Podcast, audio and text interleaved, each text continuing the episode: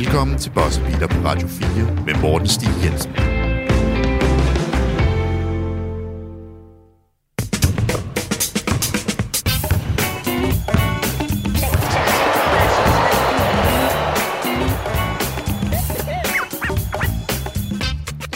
Hej og rigtig hjertelig velkommen til Boss Beater. Mit navn det er Morten Stig Jensen, og i dag der skal vi snakke om NBA Rookies, først og fremmest i hvert fald. Vi skal der, øh, derudover også snakke om generelt tilgangen til en draft-evaluering og draft prospects-evaluering, fordi det er lidt vigtigt i henhold til, hvordan man anskuer de her spillere inden de kommer til NBA. Og derfor så har jeg allieret mig med en, øh, en god ven af programmet, Thomas Nielsen. Velkommen til. Mange tak, Morten. Det skal jo ikke være nogen hemmelighed, Thomas, at du har brugt mange år på at fokusere på, på draften herhjemme. Øh, det, det er en af de ting, du elsker rigtig meget. Lad os lige prøve at gå ind i først og fremmest. Hvad er det egentlig, du synes, der er spændende, når at du sidder og evaluerer de her draft prospects? Jo, men jeg, jeg synes, mange ting er spændende. Jeg synes, øh, det er spændende at se, øh, hvordan de, de udfolder sig på deres collegehold, hvis de spiller et bestemt system defensivt, hvordan de ligesom kan udfolde sig offensivt. Er det, er det dig, som der har bolden i alle 40 minutter? Eller er du en øh, lidt, lidt gemt væk spiller, som der bare skal ramme træerne, når du får den, eller hvad det nu er? Så synes jeg, det er ekstremt spændende at se, hvordan de ligesom kan, kan gøre sig til et, øh, et, et, et talent, som NBA-scouts kigger på og tænker, okay, jeg kan godt se ham her måske blive en All-Star om fire år, fem år, derfor mm. vælger vi ham. Selvom han måske får ikke særlig mange minutter for sit collegehold. Ja, og det behøver jo ikke kun være All-Star. Nogle gange kan det også bare være, okay, her er en spiller, som vi kan se blive genial som rollespiller ja. i NBA. Sådan en, der fylder en lineup ud, for eksempel. Mm. Øh, og det er jo også rigtig vigtigt at identificere dem, og jeg vil faktisk påstå, at som årene er gået, så især de her 3D wings. Mm. Altså, det, det er næsten som om, at der er nogen, der siger til, til de her unge spillere, ved du hvad, du behøver faktisk ikke at være en stjerne. Mm. Bare, bare dække op rigtig, rigtig godt, som vi ved, du kan, fordi du har et langt vingefang, og du er fysisk, og så bare sæt den der hjørnetræer. Ved du hvad, så har du et job i NBA 12 år. Jamen, det, det lige præcis, og det er jo det, der er blevet så populært, netop 3Ds, ikke? For hvis du kan det i, i college, så skal du højst sandsynligt nok også kunne det i NBA. Ja. Og jeg tænker, at lige her, så starter vi i hvert fald med, med det her års øh, rookies, og så rykker vi os lidt videre til en lidt bredere samtale omkring det her med, med evalueringen, fordi det skal jo ikke være nogen hemmelighed, at øh, der kommer over en ny klasse ind hver evig eneste år, så der er jo et, et, et, altså flere øh, hvad skal man sige, herre af, af spillere, man kan tage af. Altså, det, der er ikke nogen mangel på spillere, man kan snakke om, og folk, man har været forkert om, og rigtige om, og alt muligt. Altså, der, der er simpelthen så mange spillere at gå igennem år efter år efter år. Så jeg tænker, at lige nu, der starter vi med, med, med nogle rookies, og først og fremmest, så har vi ham her på listen. Rebound Wagner. Pitches it ahead to Bancaro. Bancaro gonna take it, fly over the top of Joseph, and draw the foul. Paolo Bancaro. Vi bliver nødt til at starte med mm. ham, som du valgte som nummer et i draften. Øh, og, og her vil jeg sige, jeg vil, jeg vil eje den. Jeg, jeg var jo lidt lavere på ham, end jeg var på mange andre, fordi jeg tænkte ikke, han ville komme op på det her niveau, han er på lige nu, inden for altså, så kort tid. Jeg tænkte, der var nok lige gået et år, måske to, hvis vi er rigtig uheldige, tre han er her allerede. Mm. Altså, og, og, og der synes jeg, det er interessant at gå ind og snakke om, sådan, hvordan man har evalueret ham. Han har jo spillet fremragende for Orlando, altså vi snakker over, hvad var det, over 20 point i de første øh, syv kampe? Var det ikke sådan, det var? Noget den du er. Ja, det kan, det kan godt være, det der var mere. Um, altså, fuldstændig dominerende power forward, som der bruger sin fysik og rebounder og playmaker og dribler og skaber sit eget skud. Og, altså, virkelig, virkelig habil og dygtig. Og alligevel så tænkte jeg, da jeg så ham spille ved Duke, at kan han få det skud af på en niveau? Det var der, hvor jeg havde min største bekymring, fordi jeg tænkte, mm, det er jo altså større atleter og større forsvarsspillere, de er hurtigere, de er stærkere, kan han det? Ja, ja, det kan det, det kan Ja, og, og, og når du kommer tilbage til, til det draft-afsnit, som vi optog i sin tid, der var vi begge to ikke særlig høje på ham. Øhm, og, og, og så, så går han jo, som han nu gør, og bliver valgt af Orlando. Og, og så han hører programmet, Thomas. Ja, simpelthen. Altså, han spiller med en vengeance mod Radio 4. Fuldstændig. Øh, og, og altså, han har spillet fantastisk, og man kan jo sige så meget, at, at i forhold til, da jeg kiggede på ham i Duke, og så nogle af hans tape, og hvordan han spillede nogle kampe for dem, så, så var det sådan lidt, jeg så, nu vil jeg ikke være tavlig, men lidt en Marvin Bagley-type, bedre end Marvin Bagley, skal det siges. Ja, ja, ja. Men, men, men, men uh, lidt låst, fordi at der, der, jeg, jeg så, som du siger, det med skuddet, det kan han få det af på NBA-niveau. Er han hurtig nok til at rykke fødderne defensivt? Alle sådan nogle ting. Øhm, hans playmaking også kan det translate til NBA-niveau. Jeg, jeg havde, der var mange F's, som jeg ikke var, som jeg ikke var sikker på, og, Ja. ja. og, og, og lige med ham, så tænkte jeg, jeg tror, det tager lidt længere tid, end hvad det gjorde. Det gjorde det selvfølgelig ikke. Altså, det, det gjorde det bare ikke. Altså, jeg tænkte, der var en ting, jeg var klar til at sige. Mm. Det var, at hans rebounding ville gå Ja. over. Fordi rebounding har vi set Mm, st- stort set konstant, at, at hvis du er en god rebounder i college, Ja. så går det over til NBA. Altså, det er en af de der, hvad man kalder translatable stats. Altså, det, dem ser du virkelig. ja. Men det, der var bare så mange ting omkring ham, der fik mig til tvivl, for eksempel skuddet. Mm. udefra. Og, og, og nu, når jeg ser ham spille så åbent i NBA, så begynder jeg også samtidig at tænke, jeg tror, jeg undervurderede spacing-aspekten. Mm, Fordi det er noget, jeg altid tager rigtig meget ind i sinden ved guards. Ja. Og jeg tror ikke, jeg tog det nok i sinden med, Bancaro, som er jo en stor power forward Ja, ja. på 2 meter 8. Og, og, og det bringer mig lidt til det her, Thomas, fordi jeg har, jeg har også lige skrevet en artikel om, om øh, det her med evalueringsprocessen for Sports Illustrated, kom ud i går. Og, og der, der samlede jeg op på nogle af de spillere, som jeg tog fejl på, og tog, mm. Tog fejl af, hedder det, og så også, hvem jeg ligesom ramte lige i røven. Ja. Uh, en Donovan Mitchell for eksempel. mm, Og, og så lægger jeg ud, men her er hvor, hvorfor jeg tog fejl, og her er hvorfor jeg havde noget rigtigt. Med Bancaro, nu har jeg lært noget. Jeg har lært, at jeg skal begynde at tage spacing issues mere seriøst for big ja. Ja. i college. Jeg skal faktisk tænke på, at okay, det er en mere åben bane i NBA. Det gælder ikke kun for guardsene. Når du, bare det du håndterer bolden, hvilket Bancaro jo gør, til trods mm. For, at han er power forward, det gør, at du har mere plads til at operere. Det gør, at du har mere plads til at få et skud af. Så længe du bare er en ballhandler, så er det mm. Fløjtende ligegyldigt, om du er en point guard, eller om du faktisk er en center. Ja. Hvis du håndterer bolden, så er spacing en langt større faktor øh, for dig og for din succes i NBA. Lige præcis. Og, og, og spillet er jo også så flydende, som det nu er i NBA. Hvorimod i, i college, så er det mere, at du bliver sat op til at gøre det her her. Ikke? Altså spil på strong side, du får tre driblinger fra posten af, op med den. Altså, det, det, er- og, og sådan har det været så lang tid i college. Men, men det er også ved at blive mere modent, mere flydende og så videre. Øh, så det er spændende at se, men, men lige med ham var han meget, ret meget i en bås for, for mig, Ja. ja. for mit vedkommende. Og man skal også sige, at reglerne ændrede sig jo også i, øh, i college. Skuduret ja. Ja. blandt andet gik jo øh, ned. Nu, nu må du lige rette mig, hvis jeg tager fejl, men jeg mener, det gik fra 35 til 30, var det ikke sådan? Jeg er ret sikker på. Og, og, og førhen, tilbage i slut 80'erne, var det helt op på 45. Mm. Så det er jo også noget, man ligesom ser, at man, man faktisk tvinger de her øh, collegehold til at være hurtigere i at komme ind i deres sets. Mm. Og jeg synes på en eller anden måde, det, det filtrerer lidt mændene for børnene. Ja. Altså, det gør det sgu, eller mændene for drengene. Mm. For, for hvis du kan leve under de der vilkår, hvor du skal være hurtigere, og du skal processere ting hurtigere, mm. og du Mm. faktisk brillerer lidt mere ved at tage hurtige beslutninger, så velkommen til NBA, hvor du har et 24 sekunder skud, altså så er du klar. Så er du mere klar. Fuldstændig. Og hvis du kan vise, at du allerede kan det, og tage de beslutninger så hurtigt og så modent, som der ikke er super mange, der kan, mm. fordi mange college-spillere er ekstremt umodne. I hvert fald i forhold til deres egen selvforståelse og hvordan deres talent er. Øhm, hvis du kan det, så skal du nok vise det i draft-processen og vise det under interviews, og så bliver du 100% valgt. For lige at vende tilbage til Bancaro ja. Ja. i Orlando også, hvis vi nu kigger på øh, det lange billede her. Øh, det, at han er så dygtig allerede, det betyder jo også, at vi bliver nødt til at lave en ny forventningsafstemning omkring øh, resten af hans karriere. Mm. Fordi det giver jo god mening, hvis vi sidder her og siger, okay, vi havde regnet med, at han ville ramme det her niveau, men først om tre år, Mm. og han så rammer det i år et. Altså, hvad kigger vi så på i år 3? Hvad kigger vi så på i år 6, for eksempel? Altså, øh, bliver det her en spiller, der kommer til at nærme sig, du ved, Jason Tatum-niveau? Altså sådan potentiel MVP fremadrettet? Eller snakker vi om, at han måske er en af dem der, der har et lidt lavere floor, hvor mm. Han allerede nu er ved at ramme sin bedste år, og, og, og måske ser man ikke synderlig meget mere produktion fra hans side, men ser ham måske bare blive lidt mere raffineret i visse områder. Hvad, hvad, hvad, hvad tænker du? Det er ekstremt tidligt at, at vurdere det. Øhm, men, men Hvad siger du, mand? har kun spillet 11 kampe. Altså, ja, det og er han har allerede, de sidste syv, han har skadet de sidste 20 år. Vi har Ja. masser af data. Nej, Nej men, men, men, ja, ja, men når du jo, ser ham spille, ja, hvad tænker du, forventer- der er et hop? Mm, jeg, jeg, jeg tænker, at, at, øh, at han nok er All-Star inden for tre år. Ja, altså han spiller jo allerede All-Star-kaliber bolden nu, Ja. uh, bortset fra, at han så selvfølgelig altså, er, er skadet. præcis. Og, og, og det er det, som, det, hvor, hvor, den, hvor den hænger lidt. Det, er, er skader noget, som der kan, som der kan blive ved med at komme? Øh, fordi øh, så vidt jeg husker, har han, har han en, en, en lidt plettet skadeshistorik. Ja, der har været lidt. Ja. Men, men det er ikke noget, der har været Det er, så det er ikke noget, forfærdeligt. nej, det er ikke noget, der giver et langt billede, om han kommer til at blive det. Nej, det er, ikke, det er ikke en Michael Porter Jr., vi er Nej, nej, ude i, det er med flere rygskader og, Og sådan nogle operationer og det ene eller andet. Nej, er 7 i 13. Ja. Øh, men, men igen, altså, det hele afhænger også lidt af, hvordan Orlando kommer til at klare sig som et hold.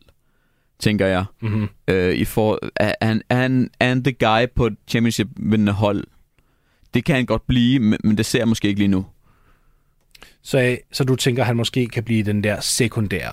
Ja, Ja, ja, sådan lidt Anthony Davis-agtig. Fordi det, med Anthony Davis, så da han blev valgt, så tænkte man, okay, han kan måske godt blive, være den her the guy. Ja. Men efter tid fandt man ud af, okay, han er en number two. Ja, og det, og det betyder jo ikke, at man ikke er the guy. Nej, altså nej. forstå mig ret, Anthony Davis kan sagtens være den bedste spiller på et hold. Mm. Det er han jo faktisk, det vil jeg faktisk våge påstå, at han er lige nu. Ja. øhm, og, og der mener jeg selv, hvis LeBron han er rask, mm. Fordi LeBron er altså efterhånden ved at LeBron være er, deroppe er, ja. Ja, ja, han er ved at være deroppe af nu. Øhm, men, men der er helt klart et, et loft. Mm. man kan nå nu, og det, det er altså med Davis. Du Ja. ved, du har brug for noget mere. Ja. LeBron er så den der, der kan, der kan gøre loftet højere, fordi Mm. han har playmaking-egenskaberne, fordi han har de her perioder, hvor han Mm. kan tage over. Men du har ret. Hvis jeg for eksempel skulle øh, trade Anthony Davis til Detroit, Ja. jeg vil ikke få en skid ud af det. Mm. det han, vil, han vil ikke føre mig til finalerne. Fuldstændig. Altså, og, og, og det er jo også svært, når du er en, altså, når, du, når du er en stor spiller, så mm. Skal du have guard skills for rigtig at nå langt. Altså, vi kigger på en, en Ni- Nikola Jokic, Lige som er, præcis. er et perfekt eksempel. Ikke Ja. også? Fordi hvis du er en, en center, der skal sættes op kontinuerligt af mm. Andre, Mm. og du er, altså, du er bundet til succesen af andre på at skabe noget for driblen af, præcis. Så, så bliver det lige pludselig svært at kunne regne med dig hele tiden, fordi ja. det, for, det opsnapper forsvarskæder. Med Bancaro, der har du ikke det problem. Mm. Bancaro kan skabe. Ja. Altså, han kan skabe alt. Han er ikke en center på syv fod, han er 6'10, altså 2 meter 8, mm. Mm. men det gør jo ikke noget. Hvis han, kan, hvis han kan drible ind i sit eget skud, hvilket han kan, Mm. han også kan aflevere for driblen, hvilket han kan, Mm. han kan aflevere, når han står i posten, han kan score, når han er i posten, han kan komme på linjen. Altså, så tænker jeg, at forudsætningerne for den slags stjerne er der. Det, det tænker jeg også. Det, det er mere bare det her med, med sample size og data og så videre. Ja, ikke? ja, ja. Det, der, der, der mangler lidt endnu, men, og jeg, jeg er måske stadig lidt på nippen om, om, omkring det. Øh, men jeg kan se, at hvad jeg har set af de kampe, som han har spillet, så viser han jo helt klart talent til, at han muligvis godt kunne blive det. Ja, og Orlando vil jeg jo sige, er allerede begyndt at, øh, skal man sige, omfavne det. Ja. Fordi, altså, nu, nu har de, Cole Anthony har kun spillet fire kampe her Mm. i den sæson, deres, en af deres primære guards. Jalen Suggs ser bedre ud i år, end han gjorde sidste år, men det, han er stadigvæk ikke sådan en, man kan kaste ind i en, i en fuldtids starterrolle, vil jeg sige. Mm. Nu har man gjort det ud af nødvendigheder, men øh, det der med, at du, du spiller sådan nogle funky lineups, hvor du faktisk ikke har en true point guard på Mm. gulvet, hvor du faktisk lader Frans Wagner og Bancaro stå for den primære ballhandling. Mm. Det synes jeg er interessant. Det, ja, Fordi synes jeg også. så gør du nemlig det, at du kan godt have guards på banen sammen med dem, som kan tage over, hvis det er nødvendigt, mm. men du bruger dem faktisk mere som skytter. Du, Ja. dem, du bruger dem som spacer, og så siger du til Wagner og Bancaro, begge to, der er 2 meter 8 og høje skudskaber, så siger du, gør hvad, gør hvad I har lyst til. Altså sæt spillet op, enten for andre eller for jer selv, men I to meget store forwards, der kan skabe jeres eget skud, og lige så snart forsvaret kollapser på jer, bum, så kan I sende den ud til en Jalen Suggs eller en Cole Anthony. Ja. Jeg kan godt lide ideen i det. Fuldstændig. Og det er også det her med det moderne spil, ikke? Altså, hvis du er, kan være en point forward, så skal du da 100% være det, fordi det bygger kun på på dit spil, og så Ja. kan du udnytte det til dit holds fordel. Og, og det, nu når vi er inde på øh, evalueringsprocesser, og vi, nu, ved- og vi også er ved Orlando. Ja. Frans Wagner. Mm. Altså, ham var jeg... Altså, jeg vil ikke sige, at jeg var... Jeg var ikke ude på ham mm. sidste år. Men han spillede i et college-miljø, hvor jeg tænkte sådan... Altså i Michigan, Ja. hvor, hvor jeg tænkte, okay, der, der kommer til at være et ret betydeligt loft på ham. Og der Mm. tror jeg fuldstændig fejl. Mm. Og en af grundene til at tage fejl, øh, nu når jeg sidder og kigger tilbage på det, det var fordi college-spillet begrænsede ham. Fuldstændig. Det var slet ikke fordi, han kom til college og, og fik lov til at biste. Altså, mm. han, han, er jo en, han er jo tysker. Ja. Han var vant til at spille et meget mere åbent system, og, og hvor at det sådan er hurtige boldbesiddelser og hurtige afleveringer og hurtige cuts og alt det her. Og så kommer han til college med et, et, et meget langt Mm. mm. skudur, og hvor at rigtig meget zone og alt det her. Gab. Ja, lige præcis. Mm. Og så kommer han til NBA, hvor han har meget mere plads. Ja. Og han har et hurtigt skud, han har folk, der rykker sig hurtigt, han kan få lov til at håndtere bolden. Det er en af de her gange, hvor man sidder og tænker, ej, burde han bare have været taget til Barcelona i stedet for? Ja, men det, det, det, er ikke, altså, det, der er jo, det er også så sjovt med, med, hvis du har, hvis du er europæer og har den her amerikanske kolde drøm, og du så tager derover og ikke kan få lov til at udfolde dig, som du nu kunne her i Europa, Ja. Så er du sat i en kæmpe bås, som han også var i. Altså, der var jo mange, som der var sådan lidt, er, er du inde eller ude på ham? Ja. Jeg, jeg, jeg har svært ved at, ved at tage en beslutning, fordi at han viser mig ting, som der gør, at okay, jeg kan godt se, at han bliver, som han nu er, men han spiller i Michigan, som der spiller monotont svinge. Altså, det er kedeligt basketball for det lige ud. Ikke? Ja, det er det. det, er det. Og, og, Og han snittede vist kun, nu skal jeg lige tjekke det, mener, mm. men jeg Mhm. tror kun, han snittede sådan 11 point, og det var også en tingene, hvor jeg tænkte, okay, hvis I, sid, hvis I smider ham i så lav en volumenrolle ja. offensivt, så, så er det svært for mig at se, hvordan han skulle gå til det, til at, ligesom at være 20 plus i NBA. Mm. Altså, nu sidder han på 19-4. Det tager jeg som 20. Ja. Altså, den, den udvikling, der kommer der, det er jo også... øh, Altså, igen, det er derfor, det er så svært at evaluere de her prospects. Fuldstændig. Altså, du, du, kan ikke, du kan ikke sidde der og så kigge på en spiller, der snitter 11 point i college, og så med sikkerhed, i hvert fald ikke med sikkerhed, mm. Sige, at han kommer til at tage 20. Altså, du, du kigger på ballhandling, du kigger på playmaking, du kigger på alle de her ting, men så når du selv siger det der med Michigan, hvor de spiller så monotont, Ja. et offense, Mm. der får du aldrig fuldt ud altså den der, hvad skal man sige, den opfattelse af, at åh ja, han kan skabe sit eget skud konsekvent. Lige præcis, fordi de spiller i et system, som der er passet til, at de skal spille monotont. Ja. Så du kan ikke spille med den her hurtighed, eller vise, som man kunne før. Altså, europæisk basketball, det svinger den og rykker sig og cutter og det ene og det andet. Det kan du bare ikke, fordi der skal du spille, som træneren siger. Jamen, så lad os da prøve at, øh, at gå videre til øh, en, en gut, som vi faktisk godt havde, altså som vi begge to havde en god fidus til, øh, og som vi har haft ret i indtil videre. Ivy on Metu. Little step back. Boy, laces another three. Så til Jaden Ivey fra mm. Detroit Pistons har spillet fremragende i sin rookie-sæson her. Og, og vi begge to er meget høje på Ivy. Ja. Vi kunne ikke se det med Frans Wagner sidste år. Mm. Vi kunne tydeligt se det med Jaden Ivey her. Hvad er forskellen så, Thomas? Prøv, prøv at, at lade os gå igennem. Hvad er det, der gør, at det var nemmere for os at spotte Ivy og ligesom sige, okay, sikker. Ja. Med Ivy, var, for mig var det meget med, at han spillede i et system, hvor han var, han var manden. Han fik bolden, han kunne gøre, hvad han ville. Han var meget eksplosiv i sit spil. Det er noget, som der for mig translater ret nemt til NBA, især når der er mere spacing. Altså, der er større gulv. Øh, Ja, det er first step, snakker Lige om. præcis. First step. Hvordan han kommer forbi sin modstander, hvordan han slår dem på sit første skridt og kommer til kurven. Og, og det er jo noget, som han også har vist i NBA indtil videre, at det kan han godt. Øhm, og så er det jo det her med, at han er jo en slags combo guard, som der er i en tid i NBA, hvor det er meget positionløst. Så kan han spille både etter, han kan spille toer, han kan Mhm. måske også endda spille treer. Og, og, og han kan rykke sig nemt med og uden bold. Ja. Og, og det var noget for mig, som der ligesom åbnede øjnene op og sagde, okay, wow, han kan gøre det her i college. Det kan han også gøre i NBA, fordi der er mere plads.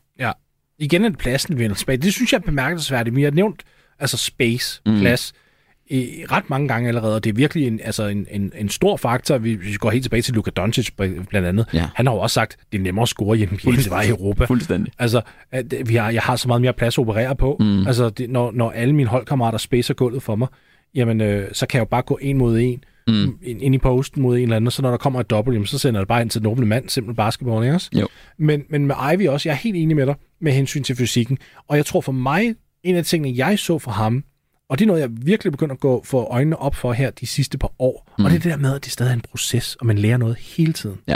når man ser de her spillere, det er, han er ikke bange for at bruge sin fysik. Nej. Og det synes jeg næsten er et helt emne i sig selv, fordi måden han ligesom forstod, okay, jeg har brede skuldre, Mm. jeg er stærk, jeg er atletisk, jeg kan absorbere kontakt, når jeg kommer ind mod kurven. Jamen, det gør jeg da bare så. Mm. Der er jo mange spillere, som der måske også har en fantastisk fysik, men som simpelthen ikke kan finde ud af at bruge den. Øhm, nu har han spillet bedre de sidste uger, efter jeg begyndte at brokke mig over ham, øh, både på tv og radio. Men Patrick Williams fra Mm. Chicago, han, han er jo en gut, som, som altså han er 6'8, altså 2 meter 3, og så har han en fysisk ramme på 235 pund, hvilket er omkring 110 kilo, tror jeg. Men der er ikke særlig stor fedtprocent på den krop. Han er, han er bygget. Ja. Men han forstår ikke, hvordan man skal bruge den. Han kunne spille bøllebasket, hvis det var det, han havde lyst til. Mm. Nu er vi i år tre, og det er først nu, det er langsomt begyndt at gå op for ham en gang imellem, at hov, Mm. jeg, jeg er ret stærk. Altså, ja. når der er nogen, der dækker mig, så, så bouncer de af mig. Ivy derimod, allerede fra sidste år, Mm. han fattede det. Ja. Altså, da han var i college, det var bare, nope, den, den har jeg.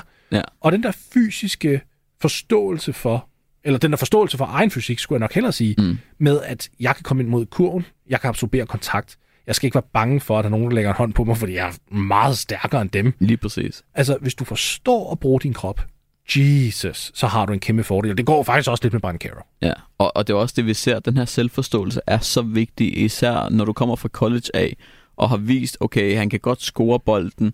Hvis du kan vise, at du har en god selvforståelse for dig selv i den her draft-proces, hvor du ligesom laver interviews med hold og så videre, så kommer du så langt. Altså et eksempel, vi kan tage op, er Austin Rivers fuldstændig elendig selvforståelse. Ja. Han, han troede jo, han var den næste Kobe Bryant, så blev han bedt om at spille point guard, og det nægtede han. Det gad han simpelthen ikke. Og der så vi altså, der røg han, så røg han til sin fars hold, ikke? På en trade. Fordi at, altså... Hej dad. Ja. ja. og, og, og, der skulle han også spille point guard. Og det var sådan lidt... Altså, Austin Rivers, jeg vil ikke kalde ham et bust. Det nej, synes jeg ikke. Nej, det synes jeg heller ikke. Men- jeg synes ikke, han er boss, men det er bare den her er selvforståelse. Ikke? Ja, og når du bliver valgt som, jeg mener, det var nummer 10 i det år, Ja. og, og, og her skal ligesom være den her slags scorende guard, som, som hans første hold New Orleans vil have, han skulle være. Ja. Øhm, og som man gerne selv vil være, bare ikke som etter, men som toer. Altså spot up, få bolden, isolation score, 30 point per kamp. Det, det kan han bare ikke. Det er bare ikke ham. Overhovedet Nej, ikke. overhovedet ikke. Og det er jo sjovt, fordi nu snakker vi om Orlando før, der er der jo også en, en Mo Bamba for eksempel. Ja. Altså, når du kigger på ham, han er 2 meter og 16, Mm. han har et trepointsskud, og han er altså han har en næse for at sende skud tilbage og blokke skud, og han kan ja. rebounde, men af en eller anden grund, så kan han ikke rigtig helt forstå alle de gaver, han egentlig har, og så Mm. sætte det hele sammen. Hvilket er bemærkelsesværdigt, fordi han er faktisk en af de mest intelligente NBA-spillere. Ja. Altså, øh, han er uhyre intelligent faktisk, mm. altså væk fra banen. Også bare når du hører ham snakke, og de ting, han studerer og går igennem. Altså, hjernen, den er med, Virkelig. men lige så snart det kommer ud på banen, og hvor det er lidt mere intuition, og det er Mm. forståelse for spillet måske, ja. altså sådan, om her kan jeg virkelig appellere mig selv, der går det væk. Mm. Der, der, der er det som om, Fuldstændig. altså selvtilliden går væk. Han forstår ikke, at han har den her store ram og lange arme. Mm. Altså, hvad er hans wingspan? Det, jeg ved ikke engang, hvad det her er i centimeter. Det er 7 fod 9. Hvad er det? Det er jo Alt syv- for meget. det er alt for meget. Det, det er omkring 2 meter 40, Ja. cirka. Ja. 2 meter, ah, lidt mindre. Mm. Men, men det, det er virkelig, virkelig langt, fordi 7 fod 7, kan jeg huske, det er 2 meter 31. Så Ja. ja. cirka 2 meter 35. 35. 2 meter 35 vingefang. Mm. Og, og han, er, han var også rimelig, eller er rimelig Han er atletisk, rimelig atletisk, ja. Men han kan bare ikke sætte det sammen. Nej, og det jo det- så kommer vi tilbage til selvforståelsen og den her ability til at learn on the fly, som Jaden Ivey har vist, at det kan han godt. Ja. Ikke? Øh, men Mo Bamba, han har, han har ikke kunne sætte det sammen til noget, noget godt endnu.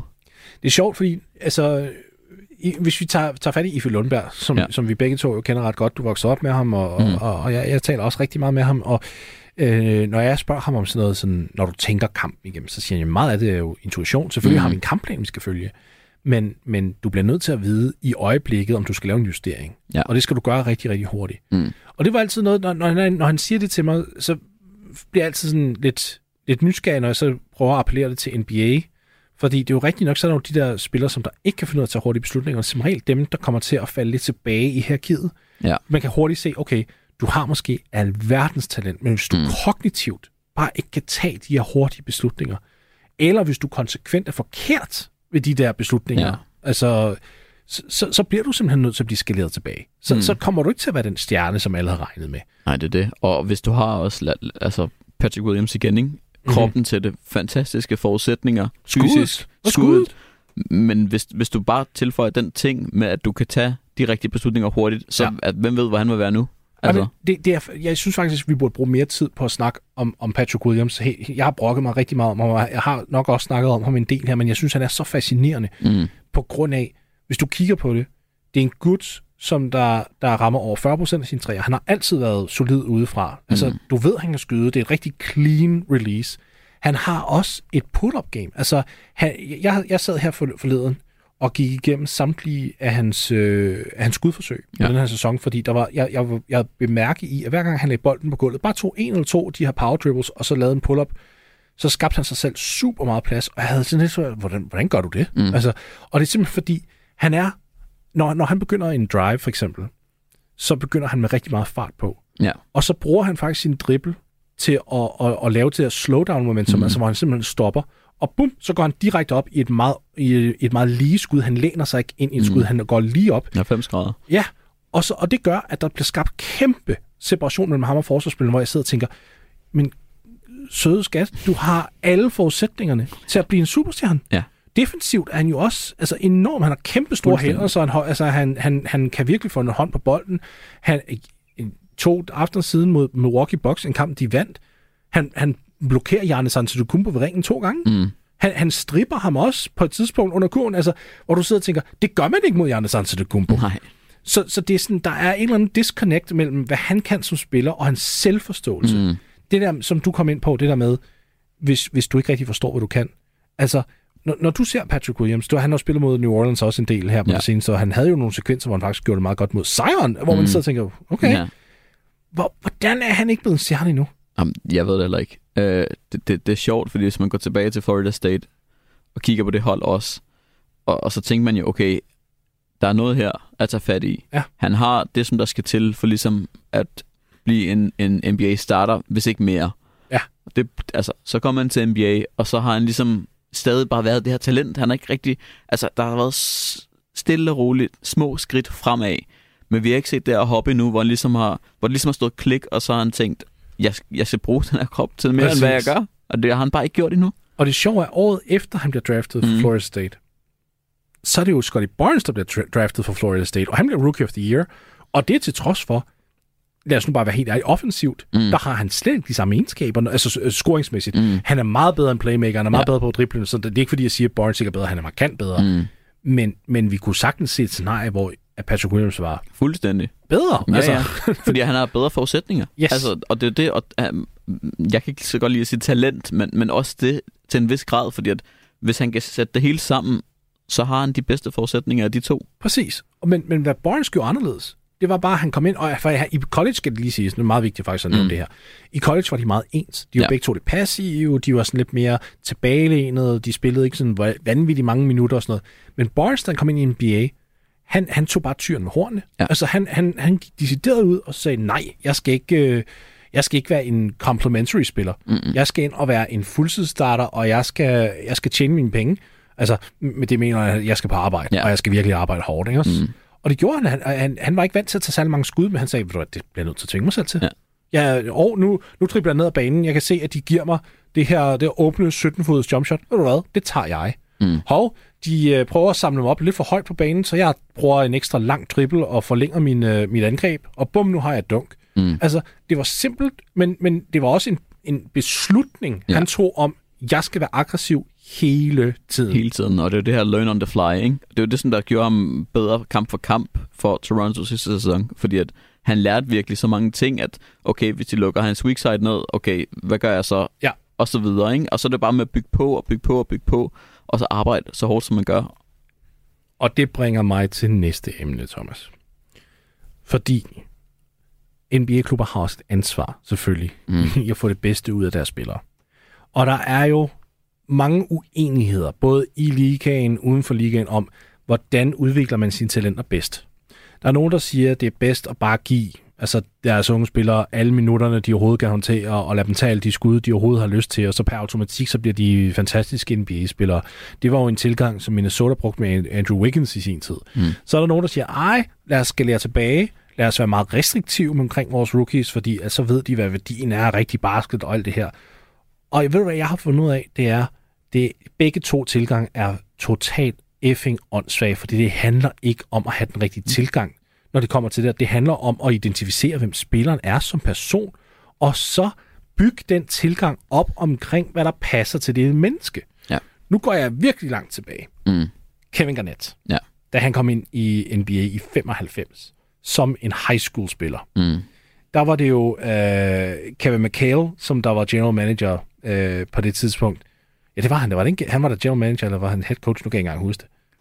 Det er godt spørgsmål. Nej, det, det, han, han var general manager, det var Flip Han var Saunders. head coach senere. Ja, det var Flip Saunders, der var head coach. Ja. Og de, de står der sådan og tænker, ah, vi, vi, vi skal jo ikke give ham for meget, fordi det her det er jo altså en 19-årig dreng. Vi skal ikke, vi skal ikke give ham for meget ansvar. Det, mm. det, er simpelthen, det, det vil være synd for ham. Men Garnett var bare så moden i sin tilgang. Han blev ved med at bede om mere ansvar. Han, mm. følte, han kunne komme ud af kampe som rookie, 19-årig rookie. Forestil dig at komme ud af en kamp som 19-årig rookie og så sige til, til sin head coach, jeg kunne have gjort mere. Mm. Hvorfor spillede I mig ikke mere? Altså, det kræver nogle, først og fremmest, det kræver nogle cojones. Ja. Men det kræver også en, en dyb tiltro til sit eget spil. Mm. Og så bliver de langsomt, men sikkert her i løbet af den der rookie-sæson enige i, okay, fint nok, vi, vi, vi tager den lidt slavisk. Nu er der gået en måned. Vi kan godt se, du spiller rigtig godt. Vi kan, vi kan se, du kan håndtere det her. Du får lidt længere snor. Mm. Du får lidt mere, skulle have sagt. Så det ikke bare var sådan en, nu går vi ind i den her sæson, og vi har besluttet os for, at du skal spille maks 15 minutter per kamp. Ja. Og så er det det, og så er der ikke noget at om. Nej, det var dynamisk. Mm. Ja, og, og det var også lidt af det her earned not given, ikke? Altså, han gjorde sig fortjent til det også, fordi han var så god, som han nu var. Og så er det bare naturligt, at du får mere spilletid. Ja. Og hvis du har en spiller, som der er, er ung, øh, lad os sige 19 år, og du kan se, okay, han har rigtig gode forudsætninger defensivt, men så giv ham den spilletid, sæt ham på modstanderens bedste spiller og se, hvordan han kan Ja. klare det. Og så udvikler han sig. Og det er jo det, som der sker, hvi- hvis du bliver sat over for en situation, hvor du ligesom kan vise dit talent, vise, hvad du er god til, og hvad du kan trives i, så skal det nok komme. Kawhi Leonard. Ja. Genialt eksempel, ikke? Også på et mm. Andet plan. Altså, når du kigger på altså, med, med, med de defensive egenskaber, som Yep. du kommer ind på. Altså, det, var- det, var, det var genialt af San Antonio. Det der med, at de siger, okay, vi, vi har virkelig arbejdet på dit skud, men vi ved ikke, om det er 100% der, hvor det skal være endnu. Mm. Så vi starter ligesom med at bruge din energi, din energi defensivt, og så, så skal du bare kunne være i stand til at spille lidt mere, du ved, spot-up basketball offensivt. Mm. Så får du en åben træer, eller hvis du lige får, får en transition mulighed, så kan du tage et dunk eller et eller andet, men, men lad være med at forsere det. Ja. Og så ved sådan år tre, så begyndte han lige at tilføje en dribbel eller to til sit spil. Ja. Så begyndte han ligesom at kunne komme ind i år fire, begyndte han skulle at spille pick and roll basketball mm. som Mhm. ballhandler, ikke også? Så begyndte man lige pludselig ind til, hov, det, vi har en superstjerne på hænderne her. Altså, vi har en af de, me, vi har en af de mest dominerende tovejsspillere i hele ligaen. Ja. Øhm, så, så jeg tror, det handler om at, at dreje det rigtigt. Ja, og det, det er jo det, altså s- spil til din rolle, ikke? Og, og, og, og gør det som, så godt du nu kan. Og det er det, som jeg, jeg er ekstremt glad for som Nordlands fan. Dyson Daniels, da han kom ind og skulle spille mod Dallas, du dækker da bare Luka Doncic. Jamen, selvfølgelig. Hvorfor ikke? Ja. Fordi du har vist, du, du har været god defensivt til træningerne, så går du da bare ind og dækker den bedste spiller, modstanderen har. Og han Så- gjorde det godt. Og så fik han to-tre stops, og det var sådan, wow, ikke? Jo. Så har du da gjort dig fortjent til lidt mere spilletid. Ja, og, og jeg tænker samtidig, det er jo ikke... Altså, jeg forstår også godt den der med at gøre sig fortjent til spilletid. Samtidig synes jeg også, at, at når man er ung, så skal man også bare have en mulighed for at ja, komme på banen. 100 procent. Så, og det er ikke, fordi jeg siger entitlement minutes, som mm. mange kalder det, men er- er alligevel lidt. Altså, mm. du skal, du, mm. jeg synes i hvert fald, hvis du er draftet højt, Ja. okay, så er det fint nok, at du får 20 minutter per kamp, udelukkende baseret på, at vi lige skal se, hvad vi har investeret i dig. Ja. Injabari Smith, Mm. som jeg har snakket om her på programmet før, og vi kommer lidt ind på det her nu også. Altså, fair nok. Han spiller af helvede til lige nu. Mm. Det, han spiller ikke god basketball. Nej. Men jeg kan godt forstå, at du skal prøve at retfærdiggøre altså det valg, fordi du tænker, han, han har brug for lidt anderledes. Altså, han skal lige... Mm. Han, han, han, vi, han var det tredje pick overall. Vi bliver, vi bliver nødt til at se, hvad vi har. Ja. Men samtidig så skal du finde den gyldne mellemvej, for du har også en Torrey Eason, som Så du spiller meget bedre. der har spillet meget bedre, mm. som du ikke giver særlig mange minutter til. Så det er jo det der med at finde Balancen. balancen, hvor du så siger, okay, der er en procentdel af det her, der er entitlement. Jeg, jeg havde faktisk ordet entitlement, mm. så jeg tror ikke, det er det. Jeg tror, det, jeg vil hellere kalde det udviklingsmuligheder. Ja. Og, og så har vi også måske de resterende minutter, hvor vi så siger, det er dem, der er earned. Mm. Der er, der er en procent, der er given, og en procent, der er earned.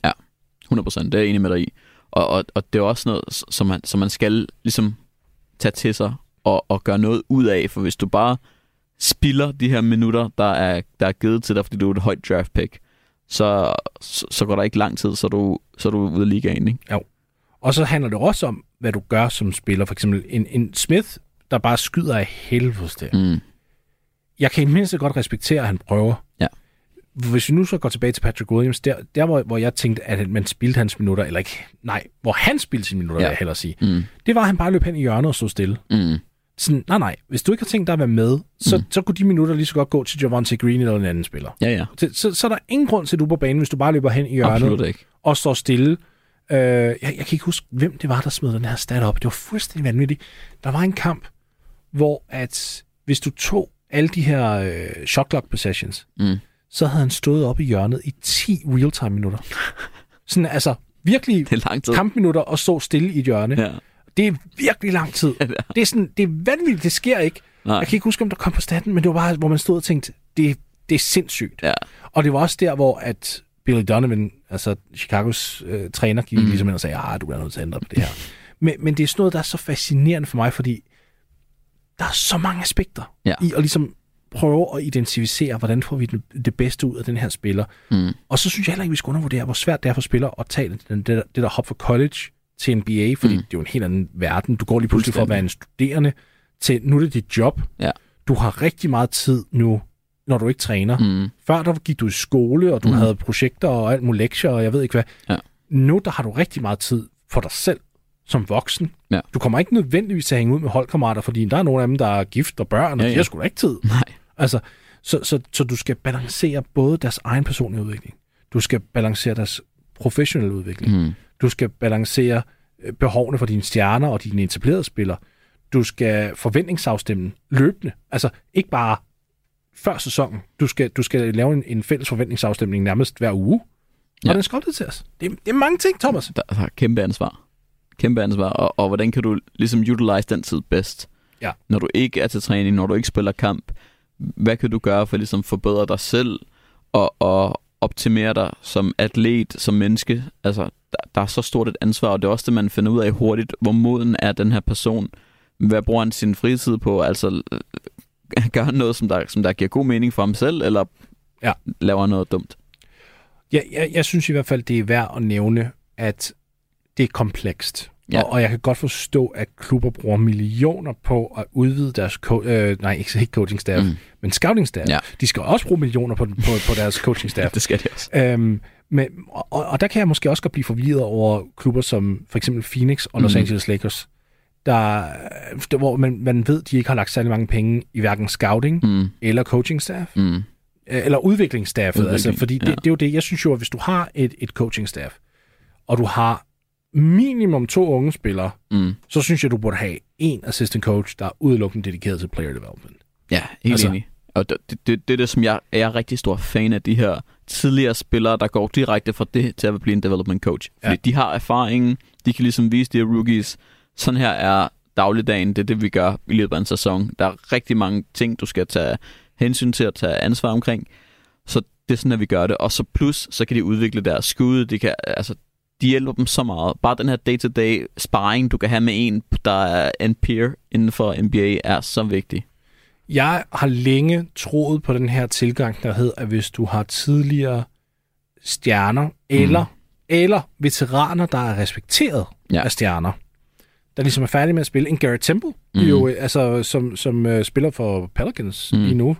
Uh, ja, meget spilletid får han jo ikke. Som er i New Orleans. som ja. er i New Orleans. Altså, en, det er jo en veteran, der er vældigt af ja. Alle, som gennem sin karriere har, har lagt hånden på, eller armen om, om, øh, om de unge spillere, og Mhm. taget dem under sin vinge og alt det her. Lige så snart han er færdig med at spille, bum, Ja. kom direkte ind i en player development rolle. Fuldstændig. Og, og det, det skal nok ske. Og han er jo også en super spændende en, fordi at han er kommet i NBA via en meget utraditionel altså, rute, ikke? Ja. Og, og det er jo det at, at have sådan en spiller som ham, der ligesom har erfaring. Okay, han har spillet i NBA, han har spillet i Europa. Ja. Det gør så meget. Og Det især, vanvittigt. fordi hvis du henter en, en europæisk rookie ind, eller drafter en europæisk spiller, undskyld, som, så kan han, du ved, se dem i øjnene og sige, jeg. Ja. har været igennem det samme som dig, og nu gør vi sådan her, fordi det er sådan, at de gør i USA. Det er kæmpe kulturforskel, ikke? Så det du siger, det er, at vi har lige fundet et, øh, et post-career job til IFE. Ja. ja, hvorfor ikke? Det skal der også være brug for. Øhm, nej, men, men, men jeg ved ikke, når jeg, når, den her snak, ja, den inspirerer mig, fordi nu sidder jeg sådan og, det, den åbner helt hjernen, fordi mm. man Mhm. begynder sådan at tænke over tidligere spillere også, som der kunne komme ind i de her roller. Ja. Og så sidder man og tænker, nej, what if? Fordi Mm. der er jo mange spillere, der er blevet busts, eller bare ikke har levet op til forventninger, ude af ligaen ja. Efter nogle få år, og det, hvor man tænker, ej, hvis du bare havde haft en ordentlig altså, øh, player development coach ved siden mm. Af dig, der virkelig sådan forstod dine behov. Og, det, det, og, og, og det, det får mig til at tænke på den der, det der amerikanske term, it takes a village. Ja. Altså, det, det er virkelig noget, der får, hvor jeg sidder og tænker, du kan ikke bare være en spiller, der kommer ind på et hold, Mm-mm. og så automatisk forvente, at du skal nok løse det. Ej, du, Mm. Nej, så fungerer det ikke. Du bliver nødt til at investere i de her spillere, og det gør du ikke bare ved at give dem kontrakten. Nej. Det gør du ved at hyre de rigtige mennesker omkring dem, og Lige så præcis. sige, altså, Og, og det, det er jo det, altså, jeg ved, i, i New Orleans har de ham med shooting coachen Fred Winson, som Ja. der har gjort miracles for, for mange han fik siddet spillere. Alonso-skud. Lige præcis, altså, halleluja, allerede der, det burde man putte øverst på CV'et, ikke? Jo. Øh, så har de hentet Corey Brewer ind som en uh, development coach, som der er super vældigt. Ja. Så har de hentet den anden development coach, en der hedder Theresa Weatherspoon, der var en tidligere WNBA-spiller. Ja, Og hun er også, altså alle i klubben hun elsker har hende. fandme CV'et i orden. Det har hun. Og, og altså, det, det er Sions number one sparringspartner. Ikke? Ja. Ja. Hvis du har noget, så kommer du til, til 10, og så siger hun til dig, du gør det sgu ikke godt nok. du gør det sgu ikke godt nok. Og Kære så tager man det til sig. hvad fanden bilder du dig ind? Spil Hvad fanden bedre. laver du? Kom nu. Og, og at det er også bare vigtigt at have sådan en, som der har oplevet det samme som dig, Ja. og som der ligesom kan, kan se dig i øjnene og snakke direkte ud af posen. Vær transparent. Ja, og, og det, altså, nu vil jeg sige, for et hold som New Orleans især, giver det også rigtig god mening, fordi man har så mange unge spillere. Lige præcis. Altså, når, når du tager en beslutning, måske det er sådan, vi skal formulere det. Mm. Når du tager en beslutning om at bygge om, og satse på de unge, og ligesom sige, vi går ind i den her store youth movement, så bliver man allerede fra ejerskabsvinkelen mm. klar, altså nødvendigt, der bliver, der bliver man simpelthen nødt til at tage en beslutning, retter, mm. der siger, vi skal investere. Ja. Vi skal være klar til at lægge midlerne i det her uden for banen. Mm. Fordi vi kan ikke bare forvente, at de her unge spillere klarer sig selv. Vi, vi skal have en infrastruktur, der skal kunne bære både veteraner og også unge spillere. Mm. Og vi skal sørge for, at de to entiteter snakker med hinanden og kommunikerer med hinanden hele tiden. Mm. Så vi ligesom ved, hvor vi står. Ja. Guy probably on the floor you would rather have than shoot that. Matherin loads a three. He's got it going. Benedict Matherin. Nu skal vi til at snakke lidt mere sådan rookie-orienteret, bare omkring produktion og alt det her. Fordi her er en spiller, som vi også begge to godt kunne lide, mm. da han kom ind. Og øh, altså, han, han er jo vanvittig. Det, det er en, øh, vi, vi snakker med spiller, der muligvis kan vinde både Rookie of the Year og Six Man ja. of the Year, fordi han starter ikke, men det er, det er design. Mm. Det er ikke for at sige til ham, at han ikke er det værd. Det er fordi, de simpelthen bare godt kan lide den frihed, han har for bænken.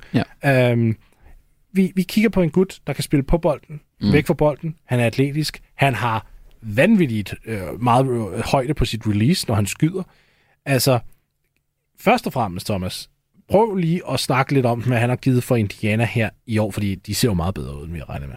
Jo, altså, han, han har givet dem en, en lidt øh, en menneskelig svejsekniv i, i løbet af, altså, i, i forhold til talent og så videre, fordi han kan jo lidt af det hele, og, og, og, han, og han er god til det hele, mere eller mindre, ikke?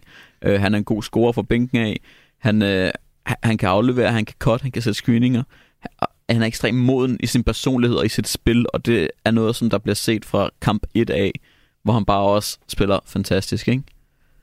Jamen det gør han, og det, det er jo især scoringen, ja. man, man lægger mærke til. Ja. Han spillede ved Arizona, han spillede sammen med øh, Dalen Terry mm. og Coloco, Christian Coloco, mm. som der er center i øh, Toronto. Toronto. Ja, ja, lige præcis. Han spiller også ganske fortræffeligt, faktisk. Mm. Øhm, hvad, hvad jeg egentlig tænker der, det er, der havde han jo college-succes. Ja. Der er mange spillere, der har college-succes, hvor man tænker, går det virkelig over til NBA-succes? Det ved vi ikke nødvendigvis. Mm. Med ham, der, der tænkte jeg hele tiden, da jeg så ham spille, at der er en stor sandsynlighed for, at det går. Han, han var min uh, runner-up for mm. Rookie of the Year ja. øhm, inden sæsonen. Og, og det virker til, at det nok er der, han sutter, hvis Caro han bliver rask igen, og mm. altså, spiller nok kampe og alt det her. Ja. Men det er fordi, han fik sin skud inden i flået af et, af et angreb. Ja.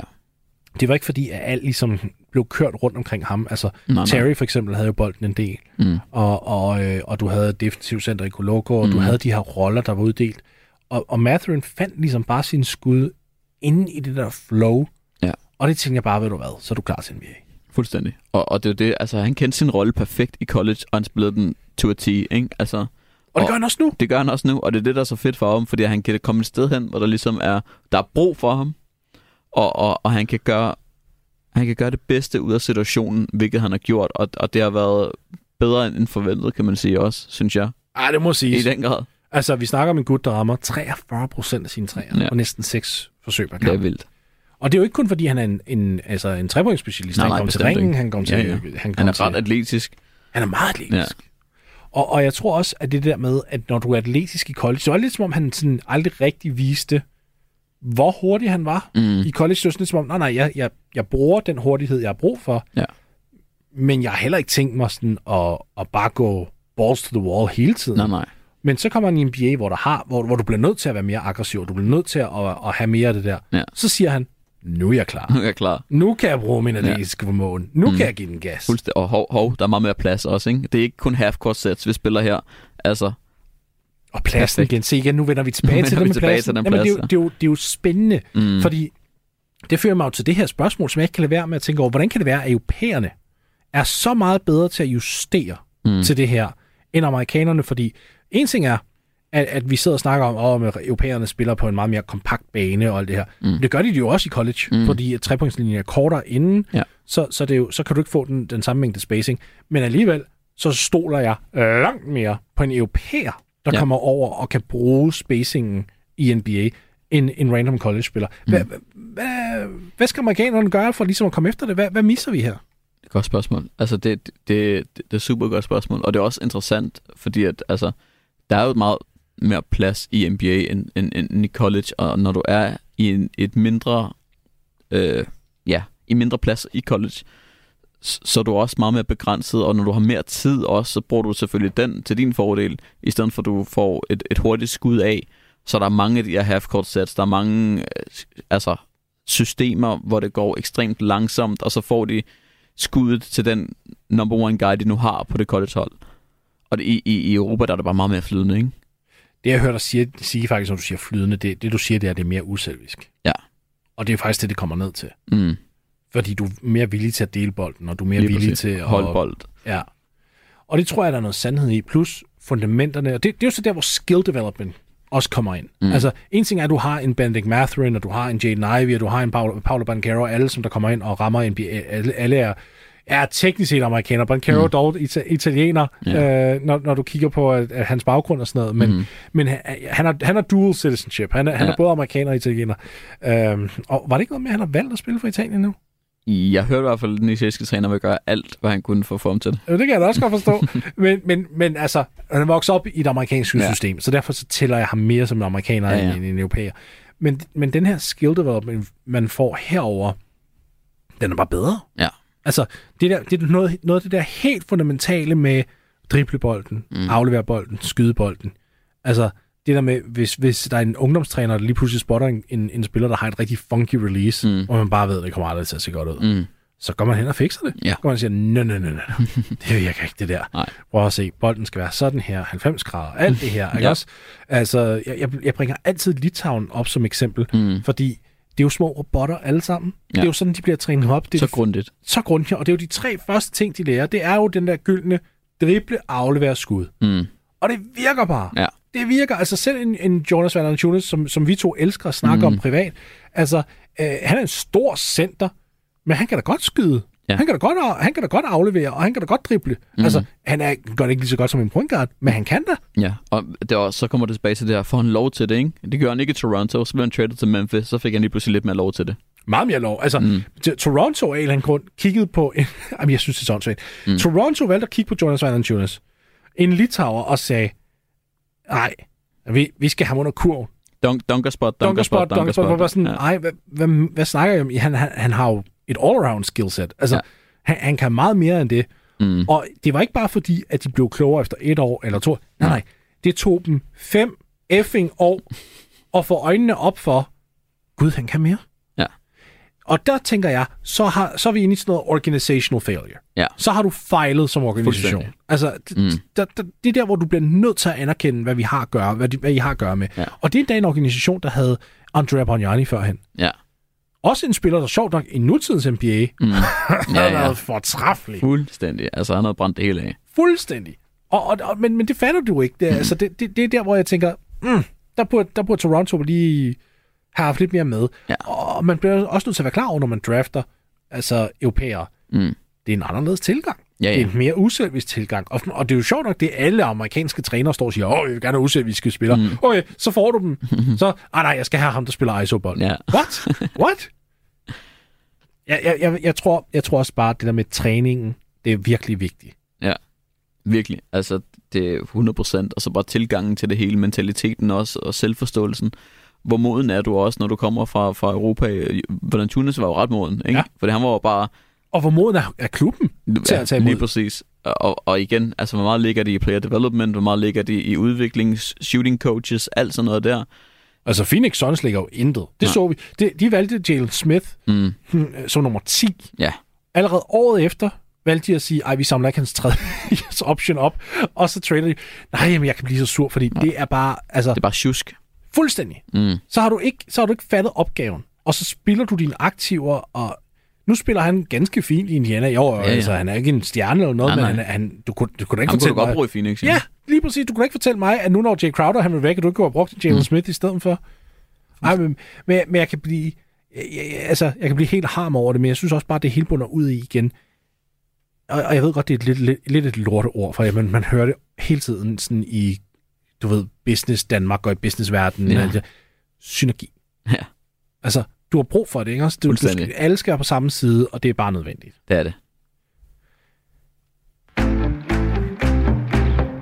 Vi har fået et øh, spørgsmål fra Kim, og med 5 minutter igen, så tænker jeg, at det er rigtig godt lige at fyre det her, så kan vi, øh, så kan vi svare. Hej Morten, det er Kim. Nu skal jeg snakke om rookies i, øh, i dagens afsnit, og jeg kunne godt tænke mig at høre, hvad for en rookie, der måske har skuffet mest, men ikke ud fra de forventninger, der var, øh, på draftdagen, men mere ud fra, hvordan sæsonen har udspillet sig, og at rookien eventuelt har fået nogle, øh, noget mere spilletid og nogle flere muligheder for at, øh, at vise sig frem i forhold til skader og, øh, og sådan noget. Og det samme, hvem der har overrasket jer mest, altså hvem, hvad for en rookie, der måske ikke var særlig store forventninger til på draftdagen, men som så har, øh, er kommet ind på et hold, hvor de måske har fået en skade, eller der måske er opstået nogle muligheder for, at rookien kan komme til at shine, og hvem der så har, har, har grebet den mulighed fuldt ud. Tak for et godt program. Jeg tror ærligt talt ikke, jeg forstår den første del af spørgsmålet, mm. fordi man kan ikke lade være med at lægge forventninger. Altså, Nej. hvem der har skuffet, det vil jeg jo sige, at Jabari Smith, 100%. men, men igen, det er jo også afhængigt af forventningerne. Ja. Øhm, det andet, er, jeg synes jeg er nemt at svare på, det er jo mm. sådan en som Walker Kessler. Ja. Altså, ja. For, for Utah. Mm. Vi kigger på en gut, som altså stor og fyldt. Igen, en spiller, der forstår sin egen rolle. Ja. Altså, han, han er 2 meter 16 og 120 kilo eller deromkring. Og han har bare tænkt sig at spille altså centerbasket, old school centerbasket. Mm. Altså blokere skud defensivt og rebounder, og offensivt, så er alt nærmest dunks eller lærer. Ja, altså han gør det så simpelt, som man kan, ikke? Og, og han gør det godt. Ja. Øh, en anden en, som jeg har, det er Jake uh, Lararia yeah. fra Memphis. Ja. Også en, en som jeg, jeg, godt, jeg, jeg godt lide da han blev valgt. Men jeg var sådan lidt, okay, han kommer til et Memphis-hold, hvor der er, altså, de har efterhånden en del power forwards og small forwards og så videre, ikke? Jo. Øh, kan, kan, kan han gøre nok til at få spilletid og så videre, og det har han så kunnet, og han har spillet rigtig fremragende. Ja, jeg er, jeg er ikke uenig. Jeg synes, altså, jeg tror stadig, der er et højere niveau for ham at nå, ja, men enig. Memphis er også bare så dybt. Ja, lige præcis. Det at, der. At når man baserer det med de forventninger, mm. fair nok. Yes? Mm. Øhm, så har jeg faktisk været skuffet, ikke over spilleren, Nej. men jeg vil gerne brokke mig mm. over en klub. Ja. Øh, og vi, vi, nu nævnte, snakker vi med Patrick Williams senere, så nu går vi tilbage til Chicago. Mm. Jeg, jeg kan simpelthen ikke forstå, hvorfor de ikke har givet J- Dalen Terry nogle flere minutter. Nej. Uh, de har haft så mange sådan, småskader hister her. Altså Kobe White missede de pludselig en masse tid. Mm. Lonzo Ball har slet ikke spillet i år. Uh, nu har du Goran Dragic, der er gået lidt ned. Altså, nu tænker jeg bare, det, de må godt tage at finde nogle minutter til ham. Ja.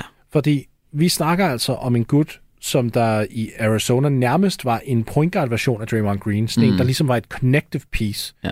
En, og når man siger connective piece, der mener man ikke en spiller, der nødvendigvis går ind og scorer 18 point per kamp, men scorer en lille smule, men er mere sådan en, der også rebounder, dækker op og playmaker. Mm. Altså en, der gør lidt af alt, ja. men ikke har nødvendigvis en spidskompetence. Ja.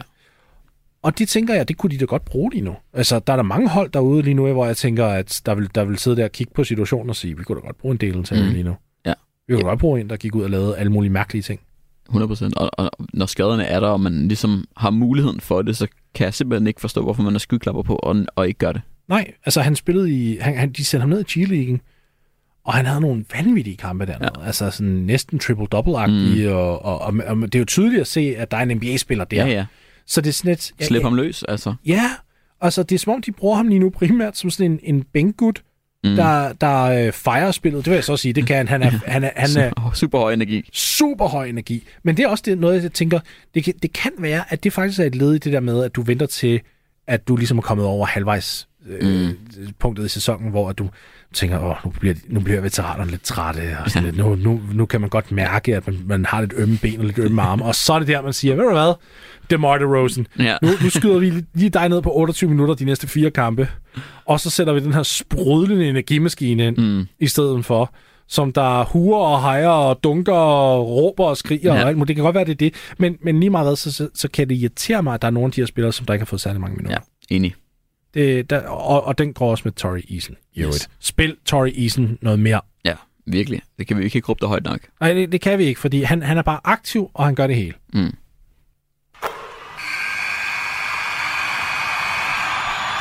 Det var bosseren, og øh, jeg, jeg ved godt, vi ikke kommer forbi alle rookies i NBA, men det havde også været fuldstændig umuligt. Uh, jeg tænkte, vi tog nogle, nogle, nogle selektive navne op og gjorde det mere til sådan en... Uh, en prospect-snak, og det synes jeg da også mm. virkelig, vi blev, øh, vi, vi kom godt igennem, og jeg håber da, at det er noget, som øh, øh, I kan bruge derude. Thomas Nielsen, du skal have tusind tak for at være med i, i programmet. En fornøjelse. Og til jer derude, så må I have rigtig god weekend, indtil vi snakkes igen.